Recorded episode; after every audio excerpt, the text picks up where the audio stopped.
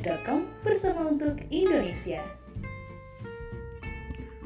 Jumpa lagi Sobat Holopis dalam program Cabi mana program ini membacakan beberapa berita yang telah tayang di holopis.com Untuk kali ini informasi pertama Perserikatan Bangsa-Bangsa atau PBB mengumumkan setidaknya 136 warga sipil Ukraina termasuk 13 anak-anak tewas dalam dan 400 lainnya luka-luka.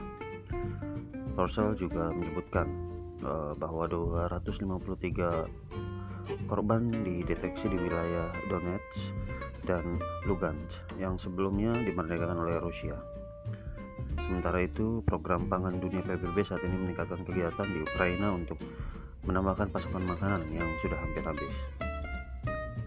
Juru bicara Komisaris Tinggi PBB untuk pengungsi Sabia Manto mengatakan lebih dari 600.000 orang Kebanyakan wanita dan anak-anak telah melarikan diri dari Ukraina ke negara-negara tetangga dalam enam hari terakhir sejak Rusia menginvasi Ukraina.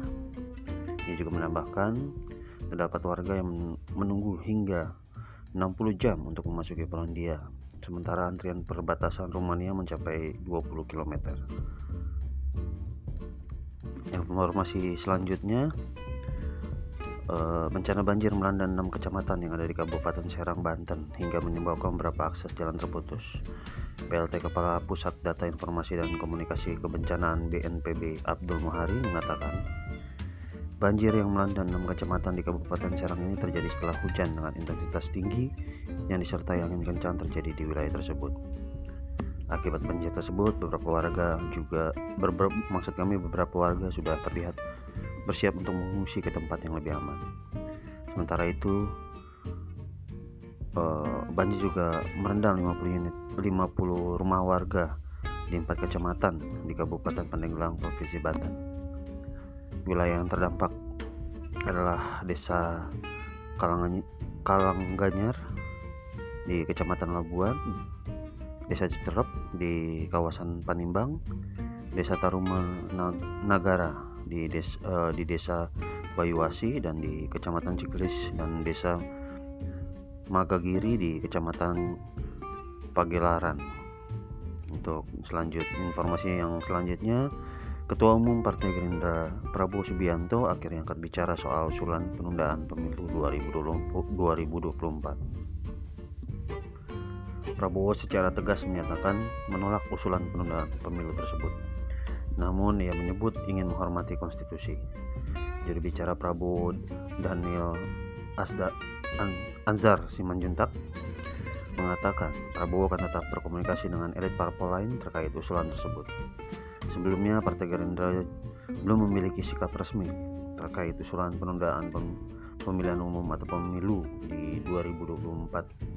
Sekretaris Jenderal Dewan Pimpinan Pusat Partai Gerindra Ahmad Muzani mengaku telah mendapat laporan dan cerita dari beberapa rekannya namun belum sempat diikutinya secara detail sehingga perlu waktu untuk mempelajarinya. Demikian beberapa informasi yang dapat kami sampaikan bersama saya Ronald Petrus.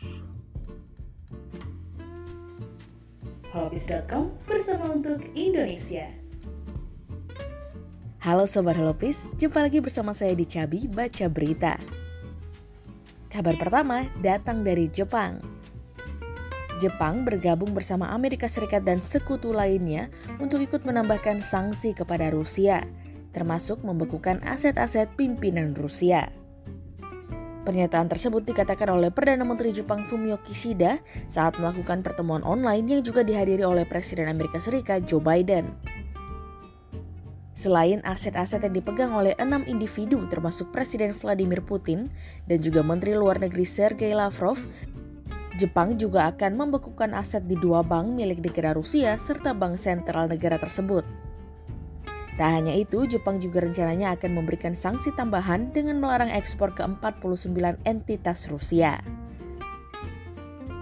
Masih mengenai peperangan Rusia-Ukraina, Kementerian Luar Negeri Republik Indonesia mengungkapkan bahwa mereka telah berhasil mengevakuasi 99 warga negara Indonesia keluar dari daerah konflik di Ukraina. Menteri Luar Negeri Republik Indonesia Retno Marsudi menjelaskan ada 99 warga negara Indonesia dan 5 WNA yang merupakan keluarga dari WNI ikut dievakuasi ke daerah yang lebih aman. Retno mengatakan masih terdapat 4 WNI di Kharkiv dan 9 di Chernihiv yang hingga saat ini belum dapat dievakuasi karena kondisi daerah tersebut yang masih berlangsung pertempuran. Retno menambahkan saat ini masih terdapat 24 warga negara Indonesia yang memilih untuk tetap tinggal di Ukraina karena alasan keluarga dan juga menikah dengan warga negara Ukraina. Sekarang kita lanjut ke kabar mengenai vaksin COVID-19. Pemerintah resmi menambahkan regimen vaksin booster yaitu vaksin Sinopharm. Dengan demikian, saat ini ada enam jenis regimen vaksin booster yang digunakan di Indonesia. Keenam regimen tersebut antara lain vaksin Sinovac, AstraZeneca, Pfizer, Moderna, Johnson Johnson, dan juga vaksin Sinopharm. Pelaksanaan vaksinasi booster dapat dilaksanakan di seluruh kabupaten atau kota bagi masyarakat umum. Pemberian dosis booster dilakukan melalui dua mekanisme antara lain homolog, yaitu pemberian dosis booster dengan menggunakan jenis vaksin yang sama dengan vaksin primer dosis lengkap yang telah didapatkan sebelumnya. Tak hanya itu, Juru bicara vaksinasi COVID-19 Kementerian Kesehatan, Dr. Siti Nadia Tarmizi mengatakan, vaksin booster yang digunakan berdasarkan ketersediaan di setiap daerah. Kita lanjut ke kabar berikutnya. Polda Bali mengerahkan ribuan personel mereka untuk mengamankan perayaan Nyepi yang akan berlangsung pada tanggal 3 Maret mendatang. Kabir Humas Polda Bali, Kombes Pol Syamsi menjelaskan, pengerahan personal paling banyak akan difokuskan di daerah Denpasar serta beberapa daerah lainnya.